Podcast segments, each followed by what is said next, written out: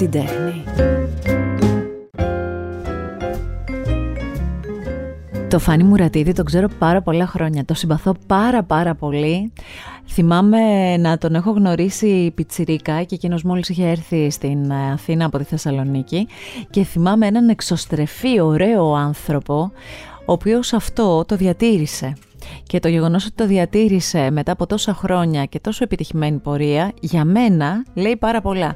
Μάλλον επιβεβαιώνει αυτό που έλεγε η μαμά μου για σένα, Φάνη, όταν της έλεγα βγήκαμε και ήμασταν αυτά και ήταν και ο Φάνης, ο Μουρατίδης και αυτά και μου λέει καλό παιδί αυτός, πόντιος, καλό παιδί.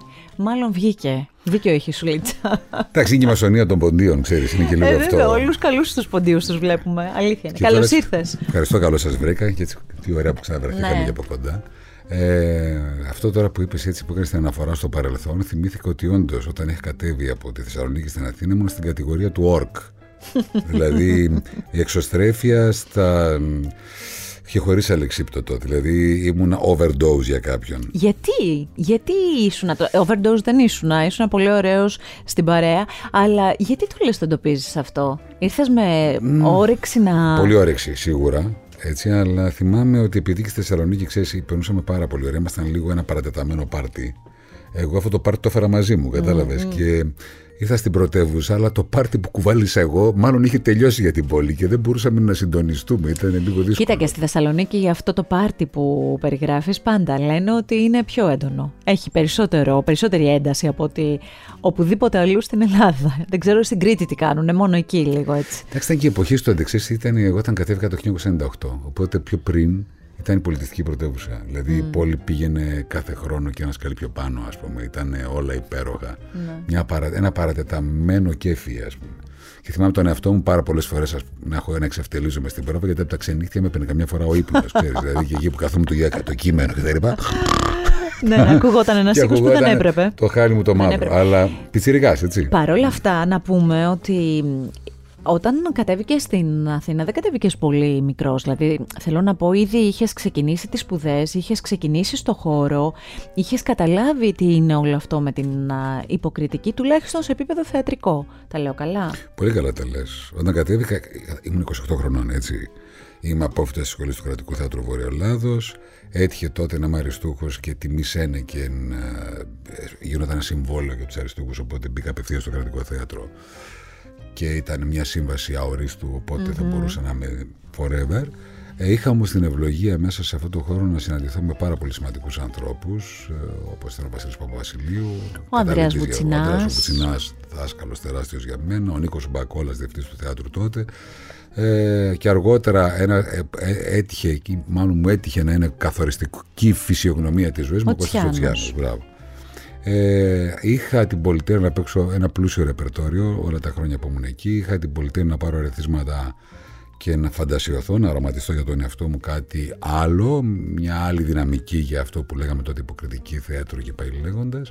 Και με αυτά τα όνειρα ήρθα φόρτσα Ιταλία, ας πούμε, ήρθα στην Αθήνα με σκοπό να τα ζήσω. Πριν φτάσουμε στην Αθήνα, έχω διαβάσει για σένα, έχω διαβάσει λίγο για, την, για τα παιδικά σου χρόνια, για το πώς ε, πήρες κάποια ερεθίσματα τέχνης, όχι ακριβώς μέσα από το σπίτι σου, πιθανόν μέσα από τη γειτονιά σου. Τα λέω καλά. Πολύ καλά τα λες. Η γειτονιά μου θα μπορούσε να ήταν ένα βιβλίο για μένα. Και κάποιοι γείτονες συγκεκριμένοι. Γειτονές, έχω πολλούς γειτονές που είναι σουρεάλ εκείνη την εποχή. Θέλω να πω ότι. Η γειτονιά σουρεάλ δεν ήταν μια γειτονιά. Έχω κανονική. Διαβάσει ότι μπορεί να μην ήταν μια οικογένεια, η δική σου οικογένεια που να είχε ερεθίσματα τέχνης μέσα στο σπίτι. Αλλά υπήρχαν κάποιοι, τέχ... κάποιοι γείτονες οι οποίοι ήταν και οικαστικοί, είχαν σχέση με ζωγραφική. Το ξέρεις αυτό εσύ. Κάπου το έχω διαβάσει. Σοβαρά μιλάς. Ναι, και ότι σιγά σιγά μέσα από αυτούς και μέσα από τα βιβλία που βρήκες εκεί άρχισες να πηγαίνεις προς ε, αυτό που λέμε την τέχνη, όπως εσύ μέσα από παιδικά μάτια την έβλεπες. Τα λέω καλά. Κάτι, υπάρχουν πολλές συναντήσεις. Ε, τώρα, έτσι που έκανες αυτή την αναφορά, πραγματικά με εντυπωσιάζει, με την έννοια ότι ένας πολύ καλός μου φίλος ε, ήταν ε, ζωγράφος, ο οποίος όμως, επειδή πέρασε πολλές δοκιμασίες από τη ζωή, είχε μια ιδιόμορφη σχέση με τα εικαστικά. Uh, την είχε σπουδάσει αρχιτεκτονική στην Ιταλία και μετά σχολή καλών τεχνών. Αργότερα η ζωή, αφού πέρασε πολύ δύσκολες δοκιμασίες, Τον έφερε να έχει το καφενείο του πατέρα του ακριβώς απέναντι από το σπίτι και δούλευε εκεί και ήταν πάρα πολλές οι ώρες, οι συζητήσεις, οι σκέψεις που κάναμε σε σχέση με την τέχνη. Ήταν ένας άνθρωπος που είχε μία εικόνα μεταφυσικής σχεδόν με τα εικαστικά. Αν σκεφτεί κανείς ότι σε πολλά μουσεία ήξερε πως είναι μέσα χωρίς να έχει μπει. Ήξερε ακριβώς δηλαδή ποια έργα έχει που χωρίς να έχει μπει μέσα ο ίδιος. Αυτό είναι αστείο, ή μάλλον προηγείται τρελό, δεν είναι καθόλου τρελό. Πήγαινε με κόσμο στα μουσεία και του λέγανε από τις περιγραφές των έργων και ήξερε πού βρίσκεται ποιο έργο από τις περιγραφές του αφήνου που είχαμε στο μουσείο. Και σε μια εποχή που δεν υπήρχε το ίντερνετ, να τα λέμε αυτά. Δεν υπήρχε δηλαδή, το ίντερνετ, δεν, είχε... δεν υπήρχε αυτό πρόσβαση στην πληροφορία. Καμία πρόσβαση στην πληροφορία, έτσι. Ήταν πάρα πολύ δύσκολο και αυτός ο άνθρωπος ήταν ένας φίλος αγαπημένος με, σε μια, έχουμε συναντηθεί σε μια πολύ ειδική περιοχή που είναι η αγάπη μας για την τέχνη. Εγώ έχω ένα αποθυμένο με τα εικαστικά. Ε, η αλήθεια είναι και ότι θα ήθελα πάρα πολύ να μου είχε δώσει ο Θεός το χάρισμα, αλλά μου δώσε άλλα και τον ευχαριστώ και είμαι πολύ ευγνώμων. Να έχω και αυτό το χέρι στα εικαστικά που θα ήθελα να έχω ή να είμαι ο άνθρωπος των κατασκευών που αφηγούνται πράγματα. Ε, αλλά χάρη σε αυτόν τον άνθρωπο θυμάμαι ότι μπαίναμε σε διαδικασίες, παραδείγματος χάρη να καθόμαστε δυο μας στο καφενείο, να μην είναι κανείς και να βλέπουμε τον κόσμο που περνάει και να. Να, να, να κάνουμε μια κοινωνιολογική προσέγγιση, ας πούμε, ότι για να βγεις από το σπίτι σου και να πας κάπου πρέπει κάτι να κουβαλάς. Οπότε η στατιστική ήταν το ογδόντα πέντε τοις εκατό κουβαλούσε κάτι. Οπότε έβλεπες ότι χρειάζεται κάποιος, και την κλείνω την πολύ σοβαρή κουβέντα, ε, μια μάσκα για να πάει κάπου. Δηλαδή μια αφορμή. Να μην πάει μόνος στο αφεαυτού του, αλλά κάτι να κουβαλήσει για να πάει, να έχει ένα λόγο. Αυτά σε τι ηλικία τα κάνετε, Φάνη μου? Ε, είναι κάπου από τα δεκαοκτώ δεκαεπτά μέχρι να φύγω τα είκοσι οκτώ. Σκέψω ότι πολλές φορές τα γύρναγα στη Θεσσαλονίκη, με περιμέναν οι φίλοι μου στην είσοδο. Mm. Έχω σχέση με τους φίλους μου μέχρι σήμερα, όχι μόνο με τους φίλους μου, τους κολλητούς μου που μεγαλώσαμε μαζί στην ίδια γειτονιά, αλλά έχω και σχέση με τους μαθητές μου στο Λύκειο, με τους μαθητές μου δραματική σχολή. Ε, δηλαδή είναι χαρά μου κάθε φορά όταν ανεβαίνω στην πόλη να βρισκόμαστε όλοι μαζί και να γίνεται πάρτι. Δηλαδή είμαι η καταστροφή του παραγωγού, γιατί παίρνω πάρα πολλές προσκλήσεις που άλλοι νομίζω ότι είναι group. Αλλά είναι οι φίλοι μου. Φώναξε τους φίλους μου. Όπως τους συμμαθητές μου. Πώς λέμε, φώναξε τους συμμαθητές μου. Να σου πω, μικρός διάβαζες? Ε, μικρός δεν διάβαζα πάρα πολύ, όχι. Έγραφες, έκανες? Δεν έγραφα, κάτι. Αλλά τώρα που είπες το μικρός, μικρός ε, είχα μία τάση να θέλω να έχω πολλούς φίλους. Οπότε με τους φίλους μου τι έκανα? Έβγαινα παγανιά έξω στον δρόμο και ήθελα να τους γνωρίσω όλους. Οπότε σταμάταγα διάφορους στον δρόμο και έλεγα «Γεια, είμαι ο Φάνης. Θες να γίνουμε φίλοι?» Α, αγνώστους εννοείς? Ναι, ναι, αγνώστους. Ε, αυτό γινόταν κατά κόρον. Σε αυτό το κομμάτι θέλω να σου πω, το έχω ξαναπεί, υπάρχει και ένα ακόμα κομμάτι, ότι αυτό το έκανα και με το τηλέφωνο. Οπότε επειδή δεν είχαμε φροντιστήριο εμείς τότε, αυτούς που έπαιρνα στο τηλέφωνο και έκανα φάρσες, αργότερα τους έκανα φίλους και αργότερα αυτοί οι άνθρωποι με βοηθούσαν στα μαθήματά μου και χάρη σε αυτούς τελείωσα το γυμνάσιο. Γιατί δεν μπορούσαν να με υποστηρίξουν φροντιστηριακά στο Λύκειο. Οπότε στο Λύκειο πήγα σε κανονικό φροντιστήριο. Αλλά μέχρι τρίτη γυμνασίου το φροντιστήριο με κάποιοι τύποι και τύπισσες που δεν τους είχα γνωρίσει ποτέ από κοντά, είχαμε τηλεφωνική σχέση μόνο, που με βοηθούσαν στα μαθήματα. Τι λες, Φάνη? Είναι αλήθεια αυτό που λες? Δηλαδή, άγνωστοι άνθρωποι. Ναι, από φάρσες. Από φάρσες που αυτές που κάνανε παλιά, που πέραν στο σταθερό, ναι, και οι άλλοι το ναι, κλείνανε. Ναι, αυτό, από φάρσες. Ήταν αυτή η περιέργεια του πιτσιρικά που ξεκίνησε με φάρση, που τα γίναμε φίλοι και γνώρισα μόνο έναν από αυτούς που ήταν ηλεκτρο, ηλεκτρολόγος, μηχανικός, νομίζω. Μαμάκα σου το ήξερε αυτό? Όχι, όχι, όχι. Πολλά δεν ήξεραν οι γονείς μου. Από αυτή την κατηγορία. Βλέπεις, ήσουν ένα χαρισματικό παιδί. Δεν ξέρω. Μετά και ανάγκη. Ναι, αλλά για, για να πείσεις έναν άγνωστο να ασχοληθεί με κάποιο τρόπο μαζί σου. Ε, καταρχάς, είσαι τυχερός που δεν είναι. Ε, ε, γιατί όλο αυτό έχει και κάποιο κίνδυνο. Ναι, ήσουν ναι, τυχερός ναι, αυτό. Ναι. Αλλά αν αφήσουμε το σοβαρό κομμάτι, να πάμε στο υπόλοιπο για να μπορείς να πείθεις κάποιον για να σε βοηθήσει έτσι άγνωστο. Αν μη τι άλλο, πρέπει να στο δώσουμε αυτό. Πρέπει να έχεις ένα χάρισμα. Ναι, τώρα εγώ σε εκείνη τη φάση δεν το συνειδητοποιούσα. Απλά η ανάγκη μου ήταν τόσο μεγάλη που είχα από μια βοήθεια που οι άνθρωποι με βοηθήσαν και έτσι κατάφερα και έβγαλα το γυμνάσιο. Σκέψω ότι πρώτη γυμνάσιο είχα έξι μαθήματα κάτω από τη βάση. Έτσι. Αν δεν με βοηθούσαν αυτοί οι άνθρωποι, δεν το τελείωνα ποτέ. Οι γονείς μου ήταν απόφοιτος δημοτικού και η μάνα μου μέχρι Τετάρτη δημοτικού. Τι να, να βοηθήσει έναν άνθρωπο στο γυμνάσιο, ας πούμε. Το πρώτο βιβλίο εξωσχολικό που πήρες να διαβάσεις, θυμάσαι ποιο ήτανε? Εξωσχολικό νομίζω ότι ανήκει στην κατηγορία των κόμιξ. Δεν έχω πάρει βιβλίο εξωσχολικό. Νομίζω ότι είχε έρθει ένα βιβλίο, τώρα πρέπει να ήταν ε, του ε, Αχ, Λουντέμις. Ήταν ένα... Πιθανόν. Και, κάτι τέτοιο που μου το κάναν δώρο, κάτι Χριστούγεννα. και πάλευα να το διαβάσω και νομίζω ότι είχα εξουθενωθεί, γιατί δεν είναι καθόλου στην κατηγορία μου, τελείως σε άλλο μήκος κύματος. Για μένα τα βιβλία εμφανίζονται από την επιλογή μου να ασχοληθώ με το θέατρο, που είναι τελείως τυχαίο, έτσι, όλο αυτό είναι τυχαίο. Η ζωή μου με έχει πάει, δεν την έχω πάει πουθενά. Οπότε πήρα την απόφαση μετά από χρόνια να πω ότι την εμπιστεύομαι απόλυτα και ότι δεν είμαι αυτός ο βασταγερός άνδρας που στίβει την πέτρα, καταλαβαίνεις, και θα κατακτήσει το υπερπέραν. Ε, στις δικές μου επιλογές που πήγα να κατακτήσω, έφαγα τα μούτρα μου κατακτώντας. Οπότε μαζεύτηκα πίσω και είπα, αφού με πάει μια χαρά, τι θέλω και τις εναντιώνομαι. Ας το ναι. ακολουθήσω. Παρ' όλα αυτά, το είπες και πριν, μέσα, στη, μέσα από τα χρόνια της Θεσσαλονίκης και του, Βορείου, του Θεάτρου Βορείου Ελλάδος, γνώρισες προσωπικότητες πολύ ισχυρές και οι προσωπικότητες αυτές πολύ εύκολα εντόπισαν κάτι σε σένα και ε, σε στήριξαν. Σε στήριξαν με την έννοια του ότι σου άνοιξαν τα μάτια και τις κεραίες να καταλάβεις, να δεις, να ψάξεις τον εαυτό σου μέχρι να φτάσεις στο σημείο να κατέβεις στην Αθήνα και να δεις μετά εδώ τον κόσμο της υποκριτικής. Ξέρεις κάτι, εγώ είμαι ένας άνθρωπος που είμαι ερωτευμένος με τη ζωή. Πολύ ερωτευμένος. Τη θεωρώ τεράστιο mm. πόνους.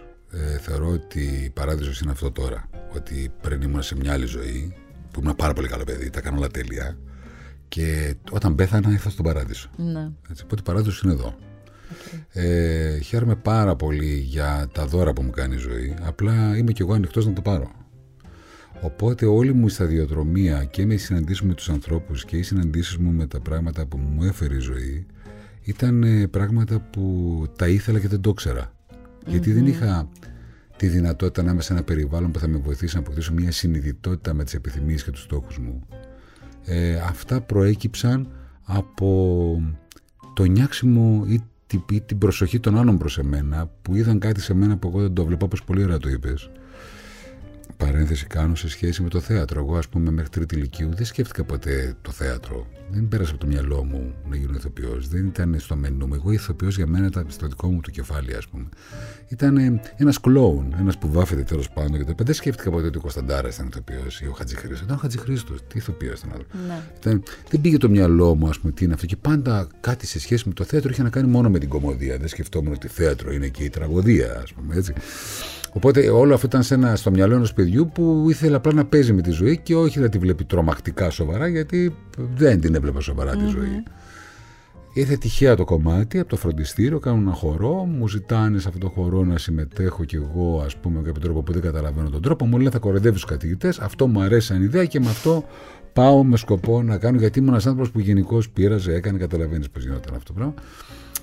Κάνω το χώρο στο φροντιστήριο, γίνεται της κακομοίρας, κοροϊδεύω τους καθηγητές. Εγώ όμως νομίζω μέσα μου ότι αυτοί χειροκροτάνε το παιδάκι που σηκώθηκε να πει το ποίημά του. Κατάλαβες, δεν έχω σκεφτεί ότι μπορεί να υπάρχει μια καλλιτεχνική διάσταση σε αυτό. Σε όλο αυτό.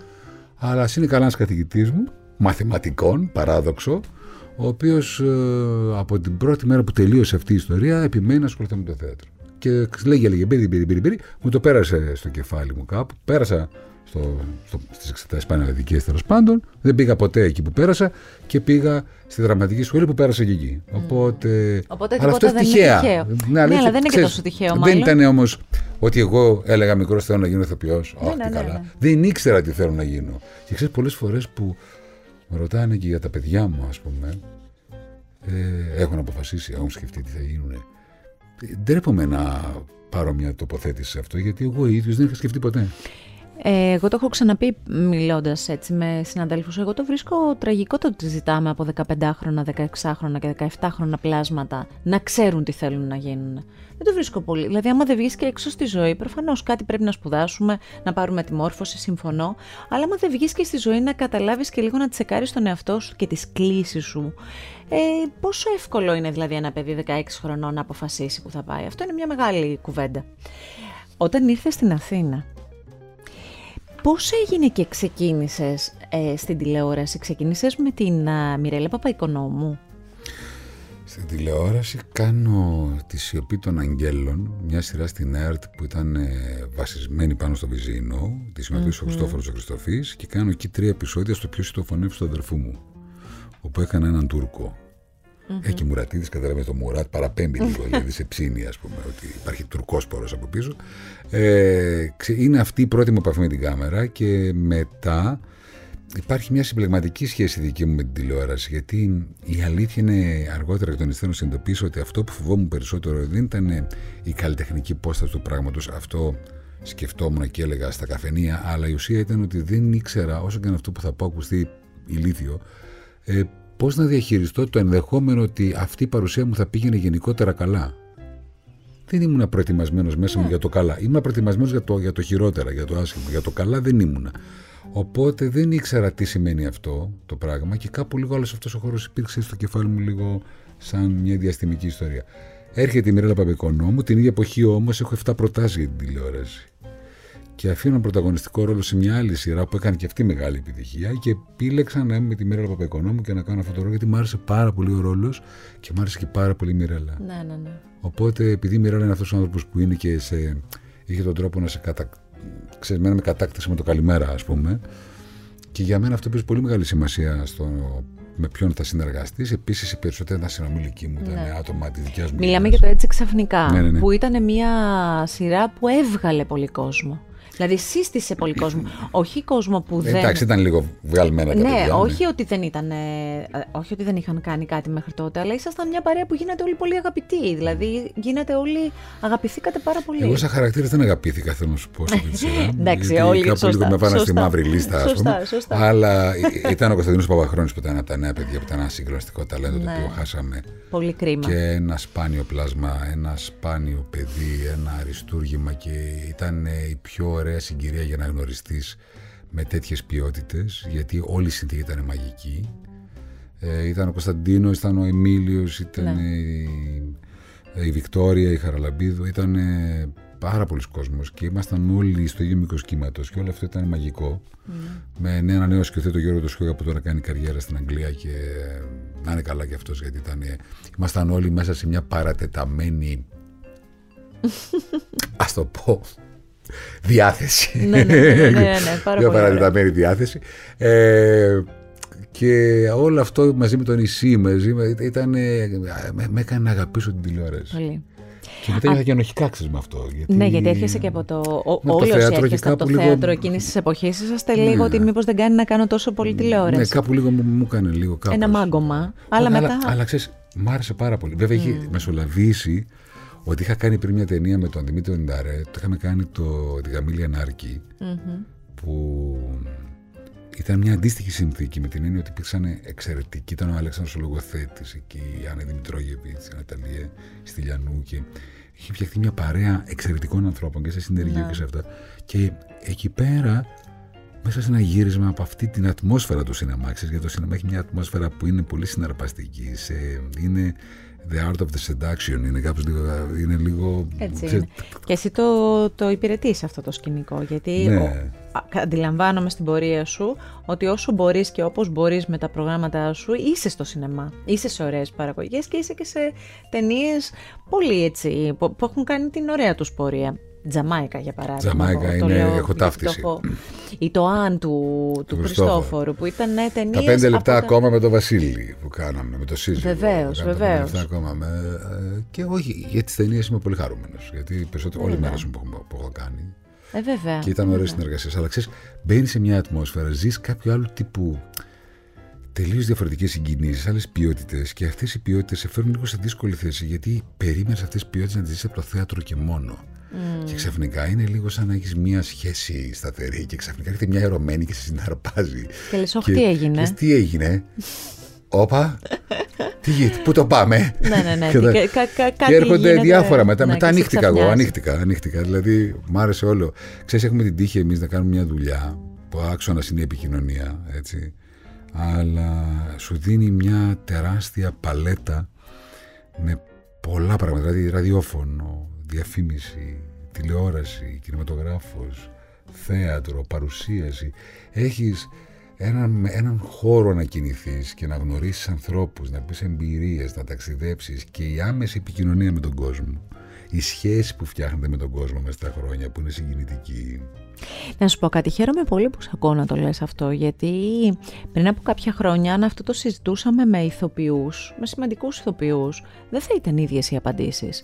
Δηλαδή, παλαιότερα οι ηθοποιοί είχαν πολύ περισσότερα στεγανά για το τι να κάνουν και τι να μην κάνουν.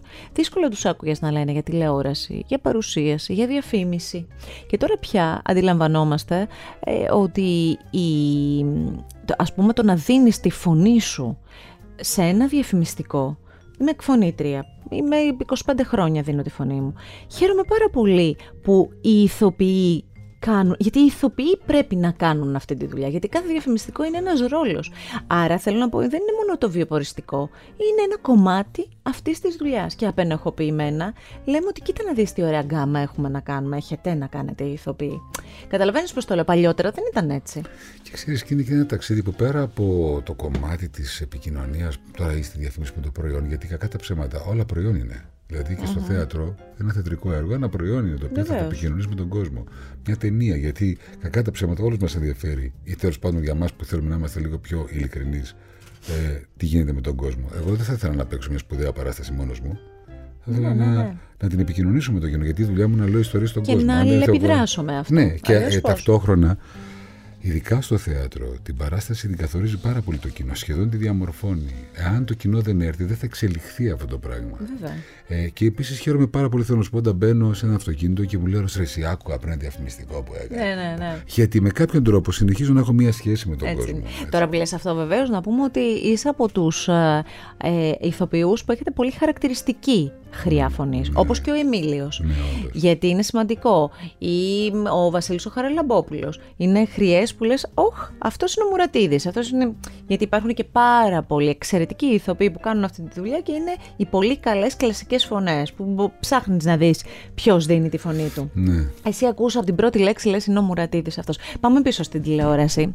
Ε, δεν θέλω να μου πεις, δεν θέλω να φτάσουμε ακόμη στο μαέστρο. Θέλω να μου πεις όμως από εκείνα τα χρόνια που λέγαμε πριν μέχρι το τώρα, υπάρχουν άλλες δουλειές που τις ξεχωρίζεις, τηλεοπτικές, για συγκεκριμένους λόγους δικούς σου? Έχω πολλούς. Ας πούμε, το Έτσι ξαφνικά, το Έτσι ξαφνικά ήταν είναι η πρώτη σειρά, έτσι την είπαμε. Μετά έρχεται, κάνω την επαφή με την Άννα Ανδριανού και τον Γιάννη τον Μπότση, όπου εκεί δουλεύω με την πολύ φίλη μου και σχεδόν ένας άνθρωπος που καθόρισε πολλά πράγματα για μένα, τη Φαίη Ξυλά. Mm. Όπου για μένα αυτό είναι ένα σημαντικό πρόσωπο και, αυτό, και αυτή η δουλειά ισχυροποίησε πάρα πολύ τη σχέση μας που κρατάει πολύ καλά μέσα στα χρόνια και είναι από αυτές τις σχέσεις που και με έχουν διαμορφώσει και έπαιξε καταλυτικό ρόλο η Φαίη στο να κάνω τηλεόραση. Mm-hmm. Έτσι, γιατί αν δεν υπήρξε η Φαίη να με πιέζει στο θέατρο και μου λέει πήγαινε να κάνω το κείμενο, εγώ μπορεί να έκανα λίγο πίσω. Ένα το κρατούμενο. Μετά έρχεται μια σειρά που λέγεται Μπαμπά μην τρέχεις. Έτσι. Τι να πω για τον Παπά μην τρέχεις. Πόσο έχουμε γελάσει, πόσο ωραία έχουμε περάσει με αυτή τη σειρά. Παντρευτικά. Έχω κάνει, ο γιος μου παίζει σχεδόν στα μισά επεισόδια στη κοιλιά της μάνας του. Και ακολούθησα το σενάριο κατά γράμμα. Η ζωή ακολούθησε την τέχνη. Δηλαδή, ό,τι και να έκανα, ήταν μια τα έπαιζα και μετά τα ζούσα. Δηλαδή, μια έπαιζα το υπερηχογράφημα, ας πούμε, κτλ. Και, και μετά από είκοσι πέντε μέρες ήμουν στο υπερηχογράφημα και έβλεπα το γιο μου. Και την ώρα που έβλεπα το γιο μου, συνειδητοποιούσα, μα πόσο κακός ηθοποιός είσαι. Θεέ μου, εκεί τι έγινε, τι αχλαμάρες έκανες πέντε ώρες. Εδώ πέρα δεν έχει κουνηθεί καθόλου. Κόλλαγε. Δηλαδή, ας πούμε, στον Παπά μην τρέχεις, έπαιζε. Τι γίνεται, παιδιά, τι, πω, τι. Έλα ρε, έλα. Όταν είδα το υπεροχάρμα έκανα.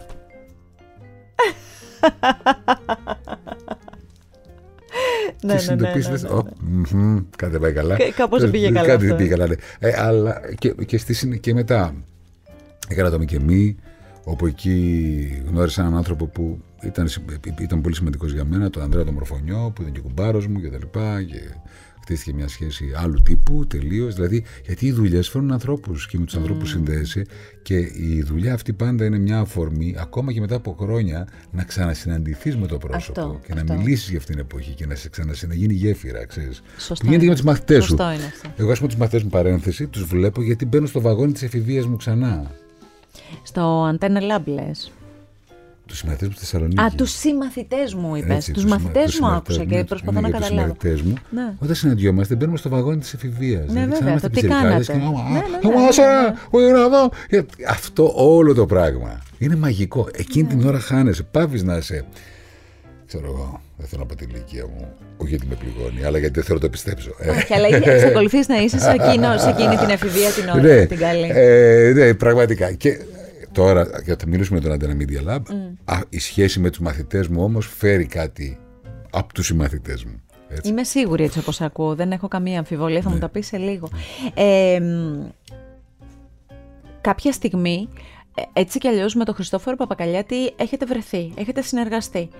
Ε, κάποια στιγμή έρχεται όμως αυτή η πρόταση για το Μαέστρο, για την τωρινή ε, δουλειά σου στην τηλεόραση, για την οποία σου έλεγα και πριν πριν ξεκινήσουμε, εγώ είμαι πάρα πολύ χαρούμενη ε, ως Ελληνίδα που μία τόσο ωραία τηλεοπτική σειρά έχει ανοίξει τα φτερά της και ταξιδεύει σε όλο τον κόσμο. Είμαι πολύ χαρούμενη, μου αρέσει πάρα πολύ αυτή η δουλειά και χαίρομαι πάρα πολύ γιατί δείχνει ότι έχει νιάξιμο, ότι έχει φροντίδα στη λεπτομέρεια, έχει ηθοποιούς εξαιρετικής πρώτης γραμμής, γιατί για μένα όλοι οι ηθοποιοί πρώτης γραμμής είναι όταν κάνουν αυτό που κάνουν με πολύ αγάπη, είτε οι καινούργοι καινούργοι που βγήκανε, είτε άνθρωποι που ξέραμε πολύ καλά πόσο ταλέντο κουβαλάνε και θέλαμε απλά να τους ξανααπολαύσουμε, να το, μας το δίνουν απλόχερα.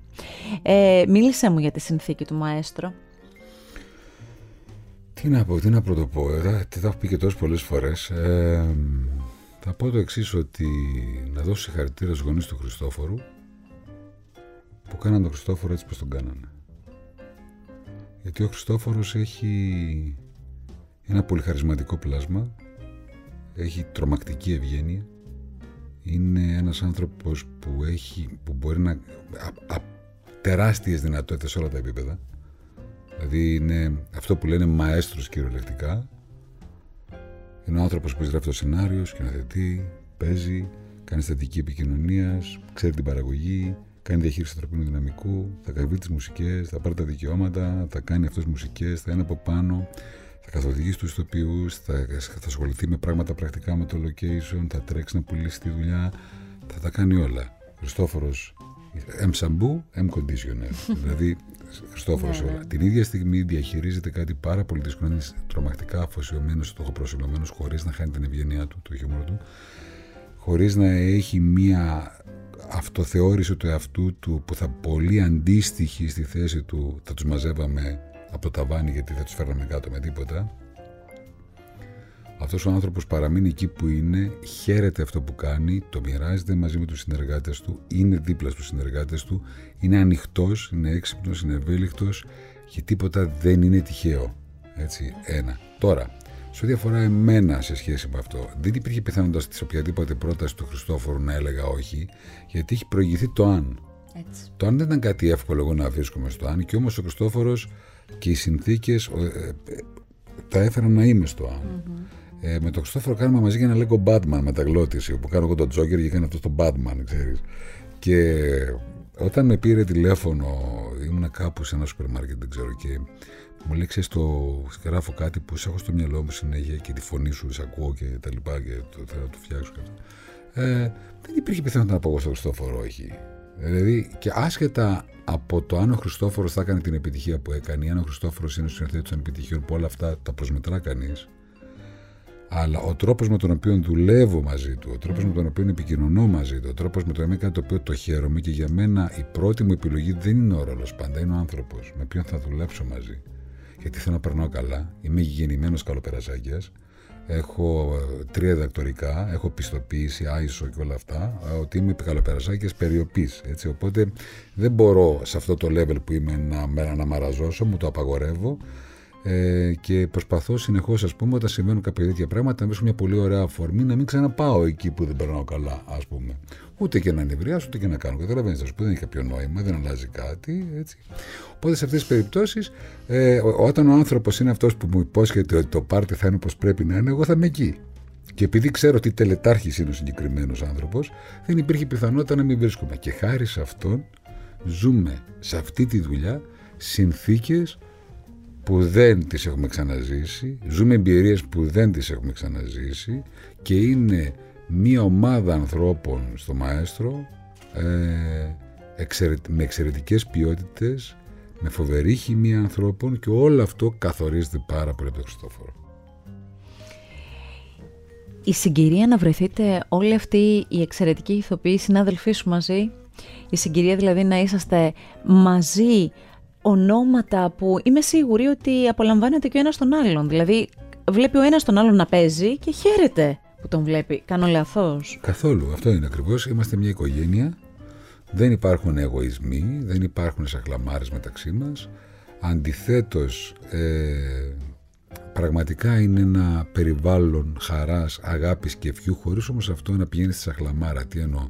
Καμιά φορά, ξέρεις, όταν λέμε χαράς και ευχιού, φαντάζονται όλοι ότι εμείς απλά καλοπερνάμε και δεν κάνουμε δουλειά. Υπάρχει μια διαφορετική αντίληψη από εμάς και χαίρομαι γιατί ιδεολογικά με αφορά αυτό, έτσι, που είναι σε ποιο επίπεδο? Ότι ωραίο αποτέλεσμα, καλή δουλειά μπορείς να κάνεις, περνώντας και καλά. Mm. Αν αυτό που κάνεις σε αφορά, αν αυτό που κάνεις σε γεμίζει, αν θέλεις αυτό πραγματικά να επικοινωνήσεις με τον κόσμο, ότι υπάρχει ένας τρόπος που είναι το μαστίγιο και έχει δουλέψει και το έχουμε φάει στη μάπα πάρα πολλά χρόνια. Τελικά όμως αυτό δεν σε κάνει, γιατί κατά τη δική μου άποψη, και εμπορία ασφαλμένη, έτσι. Ή να μην λειτουργεί σε άλλους ανθρώπους, να λειτουργεί σε μένα, ας πούμε. Ε, δεν σε κάνει καλύτερο, γιατί το ωραίο που υπάρχει σε αυτή την περίπτωση είναι ότι είμαστε μαζί στο όνειρο κάποιου άλλου. Δηλαδή, μπήκαμε στο όραμα του Χριστόφορου όλοι και είμαστε μαζί σε αυτό το όραμα. Το πιστεύουμε και θέλουμε πραγματικά αυτό να επικοινωνήσει με τον κόσμο, αυτό το πράγμα να επιδράσει και μέσα. Και η εμπειρία που μας δίνει αυτό μας μεγαλώνει και μας φτιάχνει ένα διαφορετικό όραμα για την επόμενη μέρα. Mm. Το θέμα, το ερώτημα για μένα, πάντα σε αυτή, ειδικά σε σχέση με τον μαέστρο, είναι ότι εύχομαι πραγματικά μέσα από την ψυχή μου αυτή η δουλειά να μην είναι ένα πυροτέχνημα που θα το θυμόμαστε. Αχ, θυμάστε πώς ήταν η ταινία του Αγγελόπουλου κάποτε, ας πούμε.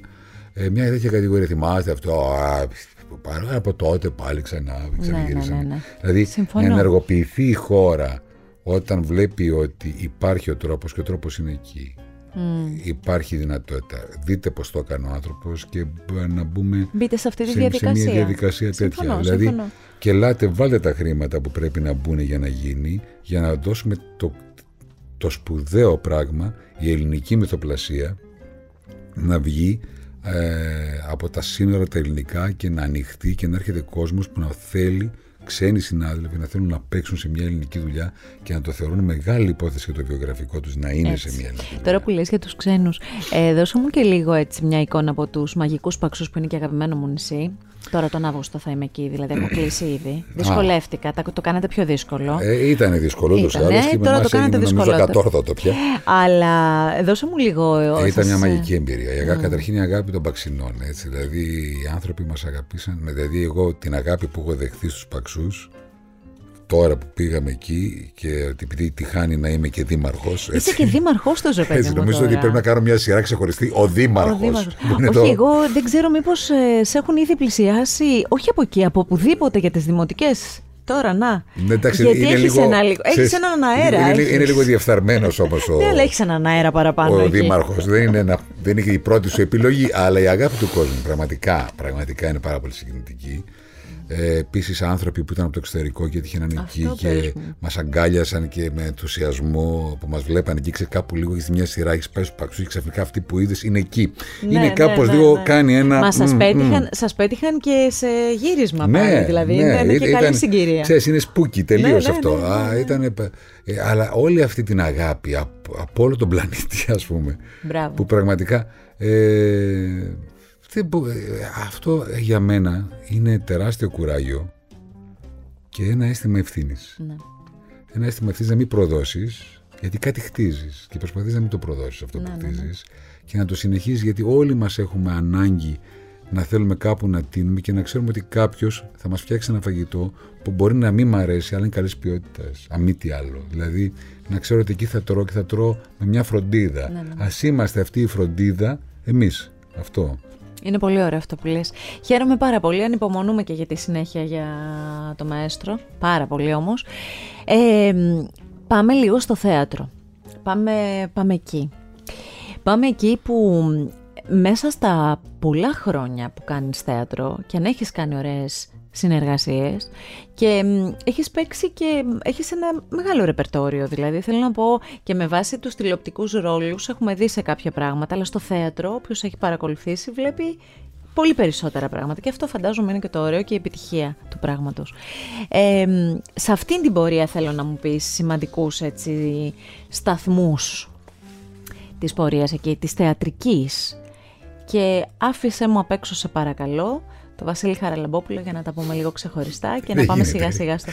Θα μου τον αφήσεις έξω. Είναι δομικό κομμάτι, δεν είναι. Ο Βασίλης είναι το alter ego που δεν είναι. Νομίζω είναι ο άλλος γάμος. Ας πούμε τώρα θα τον αφήσουμε έξω για λίγο, αν και δεν μπορεί ο Βασίλης να μείνει έξω. Αλλά τέλος πάντων. Σε αυτό θέλω να πω, είμαι ευγνώμων πολύ, γιατί ο Θεός του θεάτρου ήταν πολύ γενναιόδωρος μαζί μου. Mm. Ξεκίνησα στο Κρατικό Θέατρο με πολύ σημαντικές δουλειές, όπως είπαμε πριν τα ονόματα που αναφέραμε, εκεί οι δουλειές, δηλαδή ξεκίνησα στις Όρνηθες στο Αριστοφάνη με τον Ανδρέα τον Βουτσινά. Ήταν η πρώτη μου παράσταση ο Ανδρέας Βουτσινάς όταν ήμουν στη δραματική σχολή, με το που πέρασα ήμουν στις Τροάδες το χίλια εννιακόσια ογδόντα οκτώ ογδόντα εννιά. Ήταν μια μαγική παράσταση αυτή, ήταν κάτι εξωπραγματικό. Είχα την τύχη να τον γνωρίσω στην ακμή του και έπαιξε ένα πολύ κατα... καταλυτικό ρόλο για μένα. Ε, δούλεψα ε, με τον Ματίας Λάνχοφ, δούλεψα με τον Βασίλη Παπαβασιλείου. Ε, ήταν άνθρωποι που μου δώσανε πάρα πολλά ρεθίσματα, με βάλανε, μου φτιάξανε ένα όραμα για το θέατρο. Λέω μια... Μια μικρή ιστοριούλα στα γρήγορα. Ναι. Ε, κάνουμε μια παράσταση Έαντα στο, ε, στο Κρατικό Θέατρο ε, και είχαμε μια χορογράφο που μας δούλευε, τη Μίνα Γιώ, που ήταν πάρα πολύ κορεάτισσα και πολύ κορεάτισσα. Όχι κορεάτισσα, κορεάτισσα, κορεάτισσα. Δεν ήταν τα εκβοντό ναι. φάση, δηλαδή. Ήταν πολύ δύσκολα τα πράγματα. Και κάναμε κάτι σχεδιασμούς που ήταν εξωθενωτικοί. Δηλαδή, νομίζω ότι ήθελα να πεθάνω κάποια στιγμή. Ήταν τέτοια η κούραση, ας πούμε. Που...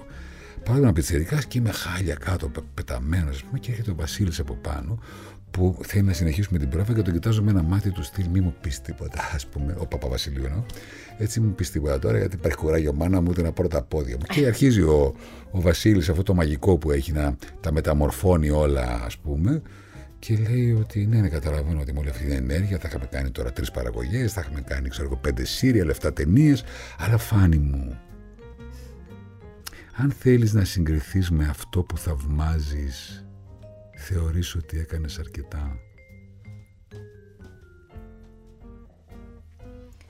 Φοβερή ατάκα. Και μέσα μου άρχισα να λέω διάφορα ρημάτα που τώρα λόγω εκπομπής δεν τα πω, που είχε να κάνει για αυτόν και για όλο το τέτοιο, γιατί έπρεπε να σηκωθώ, ας πούμε, ναι, και τα λοιπά, ναι, ναι. και να συνεχίσω την πρόβα. Ναι. Αλλά αυτό ήταν ένα πράγμα το οποίο ε, ε, έλαχε, έτυχε να με καθορίσει, ας πούμε, μέσα μου. Λογικό. Έτσι. Ε, το λέω σε ένα παράδειγμα. Μετά έρχομαι στην Αθήνα, ε, δουλεύω στο Εθνικό Θέατρο, ο Κωνσταντίνος για μένα καταλύτης για τη μετάβασή μου, ένας άνθρωπος που ήταν τεράστιο χέρι για μένα και ένας θεατράνθρωπος πραγματικός, μεγάλη ευλογία. Σε μια σημαντική στιγμή της καριέρας του, τον συναντώ και είναι πραγματικά μεγάλο σχολείο για μένα. Ε, είμαι στο Εθνικό Θέατρο, είμαι στο Ελεύθερο Θέατρο, δουλεύω στον κύριο Γιώργο Τολεμπέση, ένα σημαντικό παραγωγό που τον είχα λατρέψει, να είναι καλά η ψυχή του εκεί που βρίσκεται, ναι. του φίλο πάρα πολλά. Ε, ήταν για μένα ένας άνθρωπος ο οποίος ήξερα πάντα ότι θα έχει μια δουλίτσα κάπου σε μια γωνιά, σε κάποιο θέατρο για μένα. Και αυτά την αυλή των χρωμάτων δεν το θαυμάτων. Το θαυμάτων χρωμάτων, δηλαδή την αυλή των χρωμάτων. Εκεί ξεκίνησε, στην αυλή των χρωμάτων. Αυτό, ναι. αυτό το θυμάμαι, Φάνη. Ναι.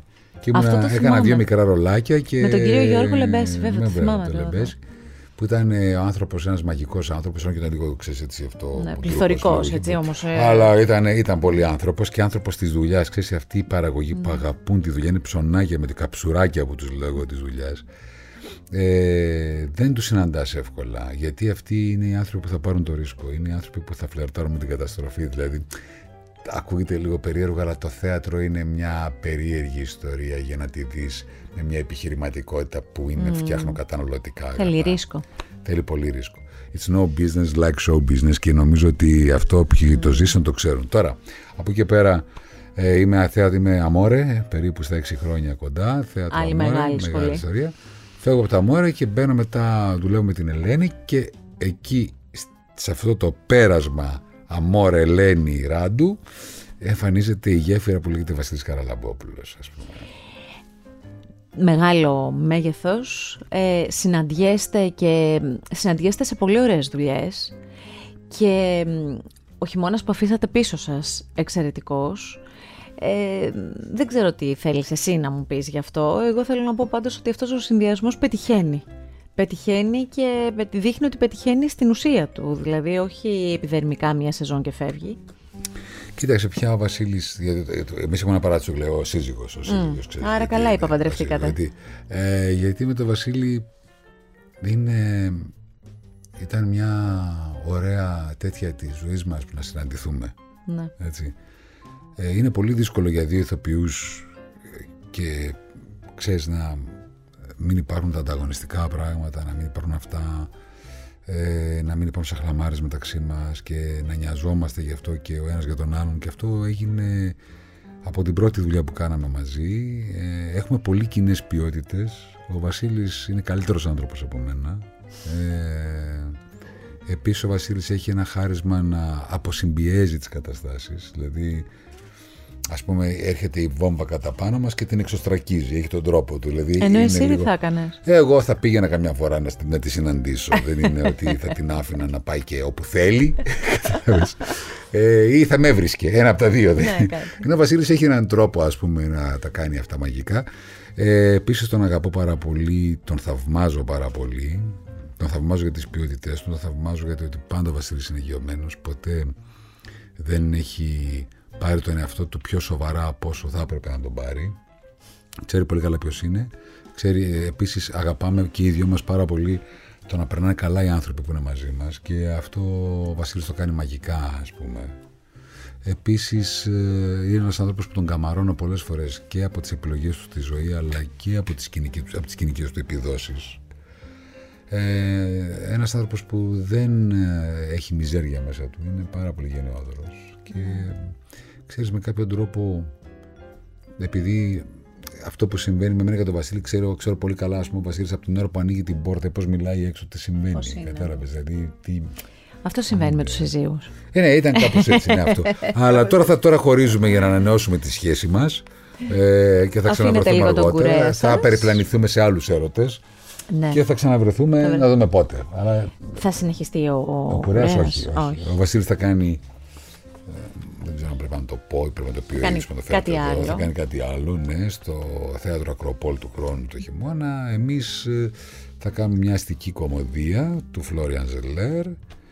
Ε, ή Ζέλερ, δεν ξέρω πώς το. Αυτό. Ε, ένα πολύ ωραίο έργο το οποίο μέχρι στιγμής λέμε να το ανεβάσουμε στο Βέμβο. Mm-hmm. Ε, αλλά θα δούμε, μπορεί να αλλάξουμε και χώρο. Ωραία, αυτά είναι έτσι κι αλλιώς. Αυτά είναι για την, για από, την από χρονιά, Οκτώβριο, για, ας πούμε. Ναι, ναι, από γιατί άλλη μεγάλη ωραία συγκυρία, μου αρέσει πάρα πολύ. Γιατί αυτή η ωραία Μήδεια που ετοιμάζεται ξεκινάει το ταξίδι της. Και με αυτή τη συνύπαρξή σας χαίρομαι. Εγώ χαίρομαι πολύ γιατί... όσο πολύ μου αρέσεις εσύ, τόσο πολύ ε, θεωρώ ότι θα είναι εκπληκτική και η Μαρία Κίτσου. Σίγουρα. Που έτσι κι αλλιώς είναι μια ηθοποιός εξαιρετική. Και κάποτε μου λέει ότι και οι ποιότητές σας θα δέσουν. Δεν ξέρω ως άνθρωποι πως είδες, αλλά επί σκηνής. Δεν είχαμε ξανασυναντηθεί ποτέ, δεν, είχαμε, δεν γνωριζόμαστε και νομίζω ότι την είχα, την είχα δει ποτέ εγώ στο θέατρο, ούτε και μα φαντάζομαι και η Μαρία εμένα, μπορεί δεν ξέρω. Αλλά πραγματικά είναι πολύ ωραία έκπληξη για μένα ε, να συναντιέμαι με έναν άνθρωπο και να βλέπω αυτό το δυναμικό που φέρει η Μαρία, γιατί η Μαρία φέρνει ένα τρομακτικά μεγάλο δυναμικό mm. σκηνικά, δηλαδή έχει, είναι πολύ αυτό που δύναμη θεατρική από μόνη της, ας πούμε, με τάσεις ε, συγκλονιστικές αφοσίωσης πάνω στο αντικείμενο. Ε, αλλά έχει φτιαχτεί ένας πολύ ωραίος θίασος γύρω από αυτή την παρέα, δηλαδή και μας, μου άρεσε που μας είδανε μαζί σε αυτό το πράγμα, γιατί έτυχε ταυτόχρονα να μας έχουν προτείνει και για άλλα πράγματα μαζί αυτή Αλήθεια. την περίοδο ε, και ήταν ωραίο που τουλάχιστον αυτό ας είναι το πρώτο δείγμα που θα συναντηθούμε. Ε, εγώ είμαι πολύ χαρούμενος, πάρα πολύ χαρούμενος και για τη γνωριμία μου με τη Μαρία και για την, το ότι θα κάνω ένα έργο που το αγαπώ και εγώ πάρα πολύ, μου αρέσει πάρα πολύ αυτό το έργο, ίσως είναι από τα ωραιότερα έργα για μένα mm-hmm. το Ευρυπίδη. Και είναι ωραίο που για μένα τύχη το θεωρώ, να είναι καλά και η παραγωγή μας που το φαντάστηκαν οι επιχειρήσεις Τάγαρη και Δεμέστιχα. ε, και είναι ένα έργο πραγματικά για μένα από απ τα πιο συναρπαστικά έργα, ένα έργο που αφήνει, μη μάλλον μεγενθύνει ένα ερωτηματικό, και το ερωτηματικό με, και το λέω λίγο πονηρά γιατί είναι μια αποθέωση και για τον έρωτα, κατάλαβες. Ε, ε, είναι νομίζω ότι καλύτερο θα μπορούσε κανείς να, αν πάρει την απόφαση να μπλέξει ένα καλοκαίρι για, σε μια τραγωδία, να είναι μία από αυτές η Μήδεια. Ναι, ναι, ναι, ναι. Καταλαβαίνω τι λες, πολύ καλά. Μίλησέ μου λίγο για τη σκηνοθεσία ε, αυτή. Εδώ έχουμε μια γιατί έχει νέα κοπέλα, δεν θα την έλεγα νέα τη Λέα, γιατί η Λέα είναι χρόνια στη δουλειά ε, και σκηνοθετεί για μας, για τους Έλληνες ίσως, mm, γιατί λένε από την Κύπρο και δεν τη γνωρίζουν. Ε, είναι μια πολύ για μένα σημαντική και μια σκηνοθέτηση με τεράστια προοπτική, ένα πλάσμα τρομερά εργατικό, ευγενέστατο, ένα πλάσμα με ποιότητες και με όραμα και με διάθεση αυτοθυσίας γι' αυτό. Ναι. Έχω, έχει φτιάξει ένα θίασο με πάρα πολύ ε, ακρίβεια και ένα θίασο με, που πραγματικά τον έχει φτιάξει με άξονα ότι δεν εκφαντα, έκανε κάποια υποχώρηση στο όραμά της, έτσι.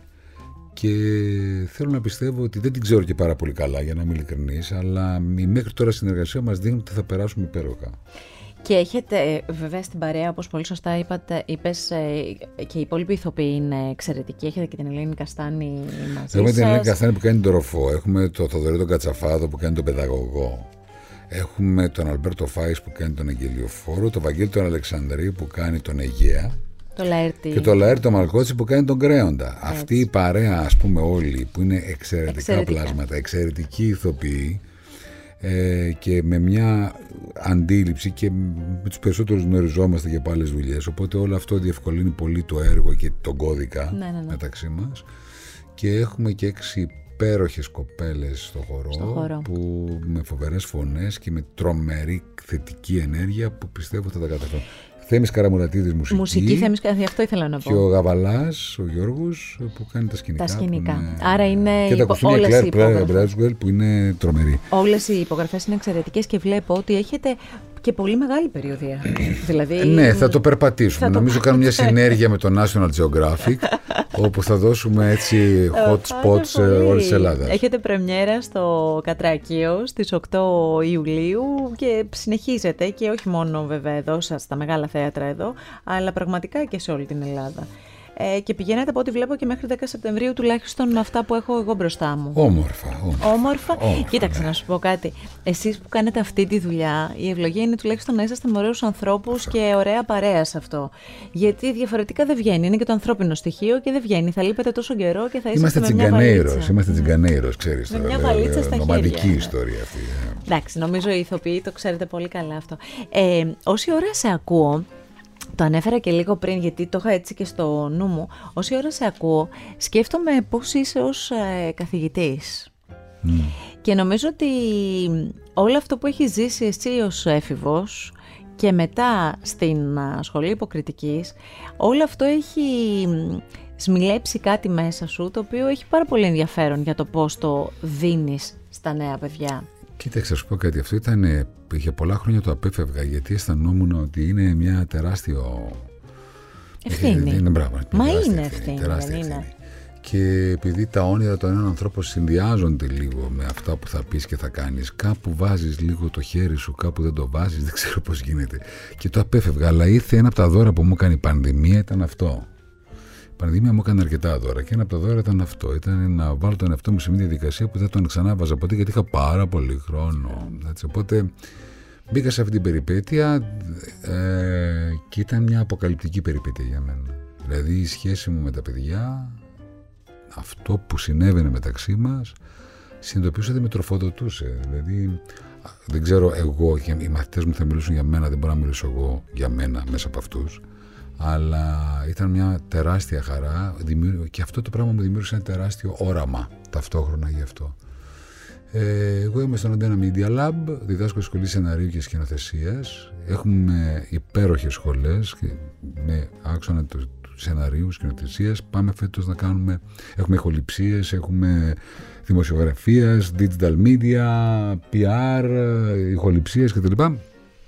Και φέτος Ε, φτιάχνουμε ε, μια σχολή, μάλλον ένα επιμορφωτικό χρόνο θα έλεγα εγώ, ε, υποκριτική στην κάμερα, screen acting, mm-hmm. όπου έχουμε φτιάξει ένα επιτελείο καθηγητών συγκλονιστικό, υψηλής ποιότητας καλλιτέχνες αλλά και σημαντικούς α, ανθρώπους έχουμε γύρω μας εκεί. ε, που ξεκινάμε θα είναι ο Γιώργος Καραμίγος, η Μαρίσα Τριανταφυλλίδη, ε, ο Δημήτρης Νταρέτ, ο Χριστός ο Δήμας, ε, θα είναι... Ε, και εγώ θα διδάξω κάποια στιγμή στο δεύτερο εξάμηνο. Ε, πάρα πολλοί κόσμος από, από διαφορετικές ειδικότητες. Ε, έχουμε casting directors, έχουμε ιστορία κινηματογράφου, έχουμε διευθυντή της φωτογραφίας, θα είναι ο Κωστής ο Γκίκας. Πολύ ωραία έχουμε, ονόματα. Έχουμε ένα, ένα team ανθρώπων που είμαστε πολύ περήφανοι γι' αυτό και πιστεύουμε ότι θα καταφέρουμε να πετύχουμε ε, το όραμά μας, που είναι να, να φτιάξουμε κάποια στιγμή συνολικά προϊόντα με τα παιδιά της σχολής, από όλα τα τμήματα, που όλοι θα δουλεύουν για να φτιάχνουν σημαντικά προϊόντα αυτό για το μέλλον. Αυτό είναι πολύ σημαντικό και πολύ πραγματικό, γιατί ξέρεις, βγαίνουν άνθρωποι από διάφορες σχολές που ξέρουν ένα κομμάτι και μετά βγαίνεις στην πραγματική δουλειά και βρίσκεις τα κενά σου σε άλλα δέκα κομμάτια. Σε αυτό το κομμάτι που λες θα δώσουμε και κάποιες ευκαιρίες ώστε να μπορούν οι μαθητές μας να συναντούν άλλες ειδικότητες. Αυτό είναι πολύ σημαντικό. Και σε επίπεδο μαθημάτων, να μπορεί κάποιος να πάρει κάποια μαθήματα και να συμπληρώσει τη μόρφωσή του σε κάτι που έχει ένα κενό, που πιστεύει ο ίδιος. Εγώ θέλω να πιστεύω ότι αν μέσα στα επόμενα χρόνια θα καταφέρουμε τουλάχιστον να βοηθήσουμε στα νέα, τα νέα παιδιά, ώστε τα όνειρά τους να τα μπορέσουν να τα κάνουν πραγματικότητα με τον δικό τους τρόπο. Έτσι. Αυτό. Φανή, ε, ξέρεις τι διαπιστώνω, ότι αυτός ο γοητευτικός άνθρωπος που εκεί το χίλια εννιακόσια ενενήντα οκτώ που λες, που γνωρίσαμε εμείς, οι άνθρωποι που είμαστε έτσι γύρω από εσάς, στο χώρο, στις συνεντεύξεις που σας καλούσαμε, στις κοινές παρέες. Αυτός ο άνθρωπος λοιπόν κάπως έχει δουλευτεί και γίνεται ακόμη πιο γοητευτικός. Νομίζω ότι αυτό που βγάζεις είναι ένας συνδυασμός καλού ανθρώπου και μιας, πώς να το πω, μιας γοητείας που πηγάζει από παιδεία, πηγάζει από... από ό,τι και αν πηγάζει είναι ένας ωραίος συνδυασμός και μου αρέσει πολύ, χαίρομαι πάρα πολύ που σε βλέπω έτσι. Σε ευχαριστώ καταρχήν, εγώ δεν μπορώ να το καταλάβω στον εαυτό μου, εγώ αυτό που έχω σαν ένα drive είναι η αγάπη μου για το αντικείμενο, ε, δεν θέλω να σοβαρέψω πάρα πολύ, δεν μου αρέσει καθόλου να σοβαρεύω, προσπαθώ συνεχώς να... Να, ξέρεις, να είμαι λίγο προβοκάτορας του εαυτού μου, ας πούμε. Οπότε όταν με πιάνω λίγο και παρασοβαρεύω, νομίζω ότι με χτύπησαν τα γερατιά κατά κούτελα. Και όπως λέει και μια μεγάλη πίτρια, ή ας με συγχωρέσει από εκεί που βρίσκεται, αν το πω λάθος, γιατί δεν θυμάμαι και καλά, αλλά πιο το όφελος της ωριμότητας, αν δεν μπορείς να κάνεις μια τρέλα, είπε και η Κηδημουλά. Αλλά τέτοια ωριμότητα να την εμβράσω, λοιπόν. Οπότε προτιμώ, θα πάω με την τρέλα. Και επειδή, επειδή είπες ότι επειδή κρύβεις αυτόν τον έφηβο και ότι πηγαίνεις, επιστρέφεις μόνο εκεί που περνάς καλά, θέλω να σου ρωτήσω αν πέρασες καλά. Ε, δεν φάνηκε. Με είδες να σκοτεινιάζουν τα μάτια μου, το καταπιχαριστήθηκα. Σε ευχαριστώ καταρχήν, γιατί ήσουν εξαιρετική οικοδέσποινα και σου αφέθηκα. Χαίρομαι πάρα πολύ. Αυτά τα μοιράσματα κάνουμε εδώ τώρα. Η αλήθεια είναι ότι τρία χρόνια συνεχόμενα ε, αυτό θέλουμε να κάνουμε. Να μοιραζόμαστε και να αφινόμαστε και να λέμε ωραίες ιστορίες. Αλλιώς τι νόημα έχει. Ξέρεις κανένα. Κάτι, ειδικά εμείς που η δουλειά μας είναι να λέμε ιστορίες στους άλλους. Είμαστε ναι. παραμυθάδες εκ πεποιθήσεως. Ναι. Ε, καλή περιοδεία. Ευχαριστώ πολύ. Ε, καλά γυρίσματα, όλα τα καλά. Ε, τα φιλιά στην οικογένεια την υπέροχη. Αυτός είναι ο Φάνης Μουρατίδης. Αυτό το επεισόδιο μπορείτε να το απολαύσετε κλικάροντας στο artpodcast τελεία gr ή να μπείτε σε όποια από τις δημοφιλείς πλατφόρμες επιλέγετε εσείς για να απολαύσετε podcast. Ακού την τέχνη. Art Podcast με τη Γιώτα Τσιμπρικίδου.